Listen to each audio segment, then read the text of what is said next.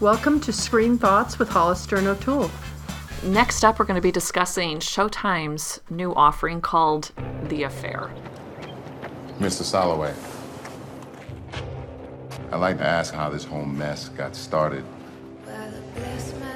When I look back, I, I can't tell you what happened.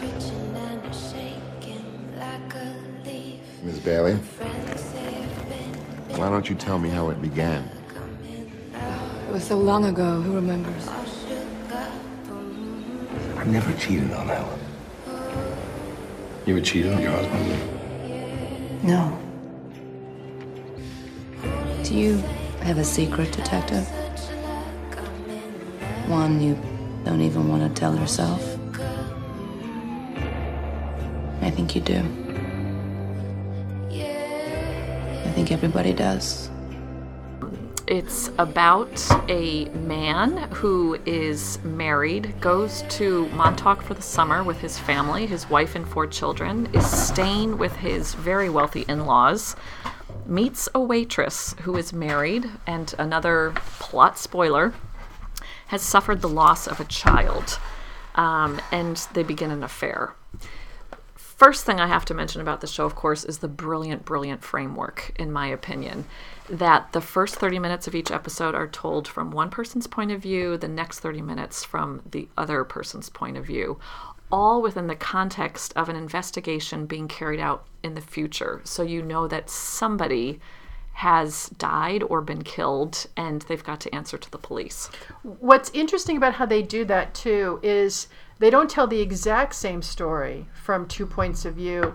They tell what's happening in the individual person's life surrounding whatever events are being discussed. So you're not seeing, uh, you know, um, Groundhog's Day Right. repeat, but rather you're seeing this is what's happening in the life of him, and this is what's happening in the life of her, and how it surrounds it, and it's really, really beautifully done. And also, the other thing is, it's so simply directed, and the sets are in the backdrop. You don't really even notice them except for when they're on the beautiful water or they're walking through one of those lovely uh, towns, etc.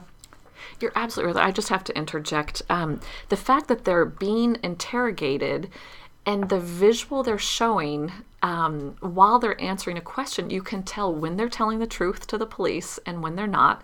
And what you said, the differences in perceptions of reality. So, for example, in the pilot, which is available free to everyone on the web, if you go to showtime.com, I had to laugh so hard because when they showed it from Noah's perspective, the first 30 minutes, I don't know if you remember, but he's wearing khaki shorts, white socks, sneakers, a bad shirt over a bad t shirt.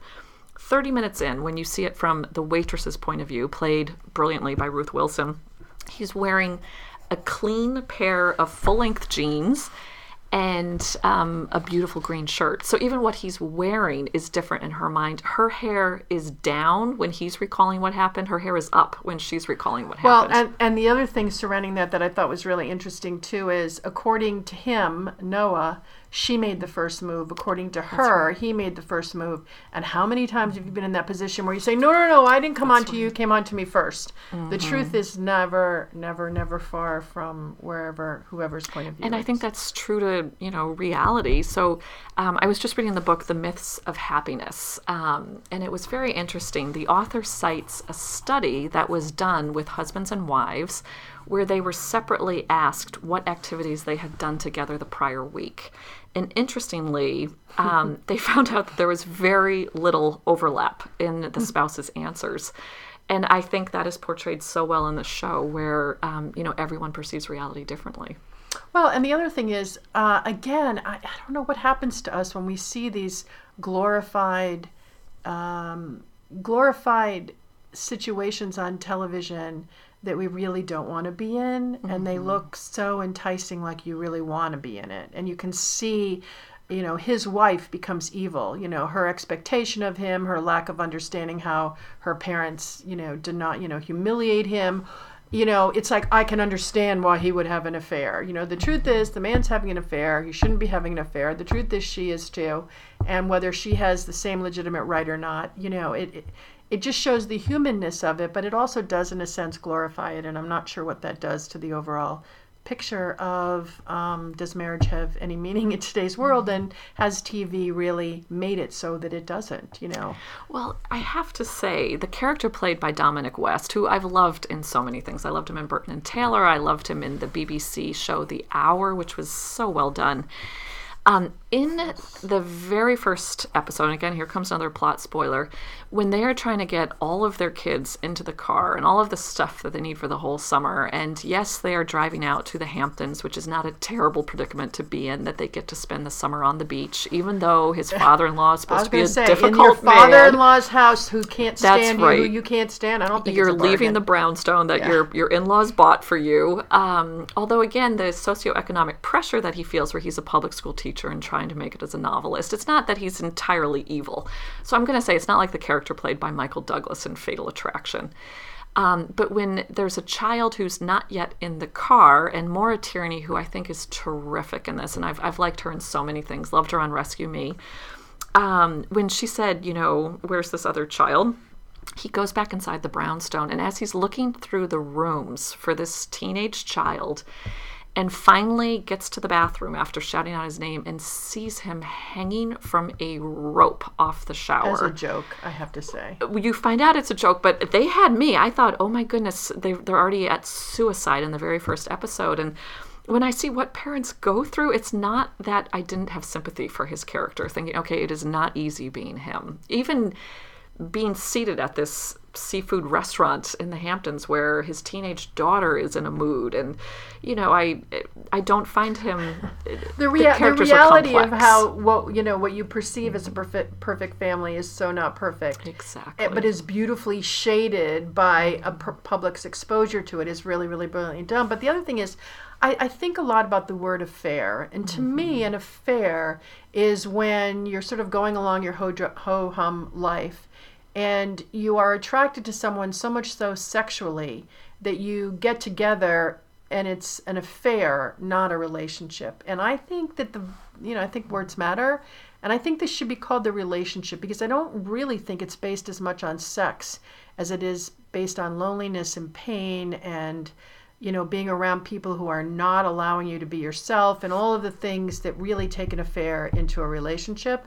So I don't really like the title of, of the show at all. I think it should be reconsidered because it's not an affair. They're not having an affair. They are they are very, very lonely people living isolated, tragic lives and trying to find a way to get back to being a caring person who has somebody else in their life as well. Well, something that I find so well done is that it's not all black and white. So his relationship with Maura Tierney, I would call a great one. What? They're, I would. Oh my God, how They're you say that? college sweethearts. It's not a case. So often, it's portrayed black and white. her.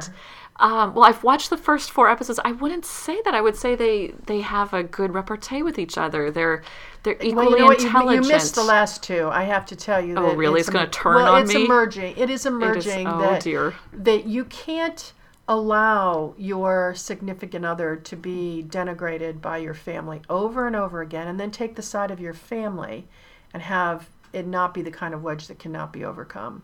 Now, um, which character did which in that scenario? Well, she she is allowing her parents as it progresses to be. You, Oh. you're you're you're a couple of episodes behind. I am. I'm gonna have to put my seatbelt yeah, on. I'm not braced for that. Right, Okay. and uh, you know, again, I know we do a lot of spoil here, but really, the whole topic is about, you know, what's supportive and what, you know, at what point are you crossing the line between being authentic and allowing your family to be broken up by a point of view outside the family that's not okay. I see. Oh Yeah. wow. Yeah. Okay. It'll be interesting to see what you think later. I'll have to come back and ask you about it again later. But the other thing is wealth versus not wealth. Mm-hmm. You know, the way wealth is portrayed in this, I also thought, I mean, everybody at the party, there was a big, there's a big Hamptons type party, and Mm-hmm. um, you know, and I um, certainly have lived that life in my past life, and I will tell you, not every single person at a Hamptons party is the typical stereotype of a shallow uh, person driven by money and fame. It's just not the case. There Right. are different kinds of people everywhere, and I hate that once again we're being stereotyped into a situation where everybody at the party is not somebody you'd ever want to know. And she, of course, the waitress, shows up at the party to wait the party, and she's the only one who has enough compassion to see how much pain this tragic figure is in. Well, see, I gotta say though, one of the things that I like is the dynamic of the town. So you have the people who live there year round, the fishermen and um, the people that work at these restaurants, and then you've got the summer crowd that comes in, and some of them, of course, are the wealthy crowd from New York City. Um, but I also like going back to one of your earlier points that it's not just a physical affair. They actually do No, they have a discuss books. Oh, and it's not just books. they go to the library. She's helping with him. Well, and he his points out to her, by the way, that his mother was a waitress. Ah, there and all go. of a sudden, she said, I would never have thought that. I thought you grew up with wealth. Mm-hmm. Okay, that's a turning point that you haven't seen yet, but that's a turning point, I think, in the show where she then looks at him more as, as an equal rather Mm-hmm. than a moment. And you know where there's a you know a long-term situation going on in there and it's funny because her hair you're right at the beginning you know when he sees her it's down when she's talking about herself it's up but as she's being interviewed which is clearly sometime later perhaps Mm-hmm. six months perhaps a year we don't really know It's got to be at least a year because she's talking about how she has to go pick up her child. Okay, so um, so it's a yes, it's a year. Uh, you know, her hair is short. She's looking much more urban, much less free, free form, etc. And of course, they have to mention in the first show that she's inherited this home on the beach. That you mm-hmm. know, it's not hers on her own. And then we have to talk about the sex in it. Oh. because, we have to talk about the sex in it because I'm I don't I, I haven't decided yet in this new thing that cable is now doing where they actually show sex in its entirety, in its roughness, in its rawness, and all of those things. And I think in this particular case, it definitely works. Or and I don't know. I just think we're not quite used to it yet. So it's jarring when it comes before us on the screen, especially in a TV rather than in a movie theater. It's jarring, but I do think it shows the enormity of what's being built up inside each of them, not necessarily around sexuality, but also, you know, he's totally turned on in the first episode watching her husband take her sort of somewhat um, roughly in the parking lot and she clearly is not really participating in the sex act. He's and her husband's very angry with her clearly. And and he's watching this and she's seeing him watch her in this mm-hmm. moment and he's turned on. There's no question. That was one of the moments when he knew that you know he wanted to know more. I think i think sex is is definitely moving in terms of what we're going to see moving forward. It'll be interesting to see when it comes to actual network TV rather than mm-hmm. cable. It went from movie screen to now cable. It'll be interesting to see it when it goes to network, but I don't think we know yet how to intro to it.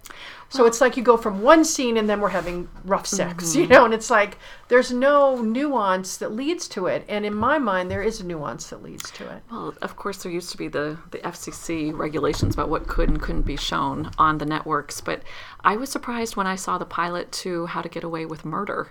Um, there were things in there that I didn't know were allowed on yeah. network TV, and I feel like everyone is pushing the envelope. Um, Don't You know. get me started on that stupid show.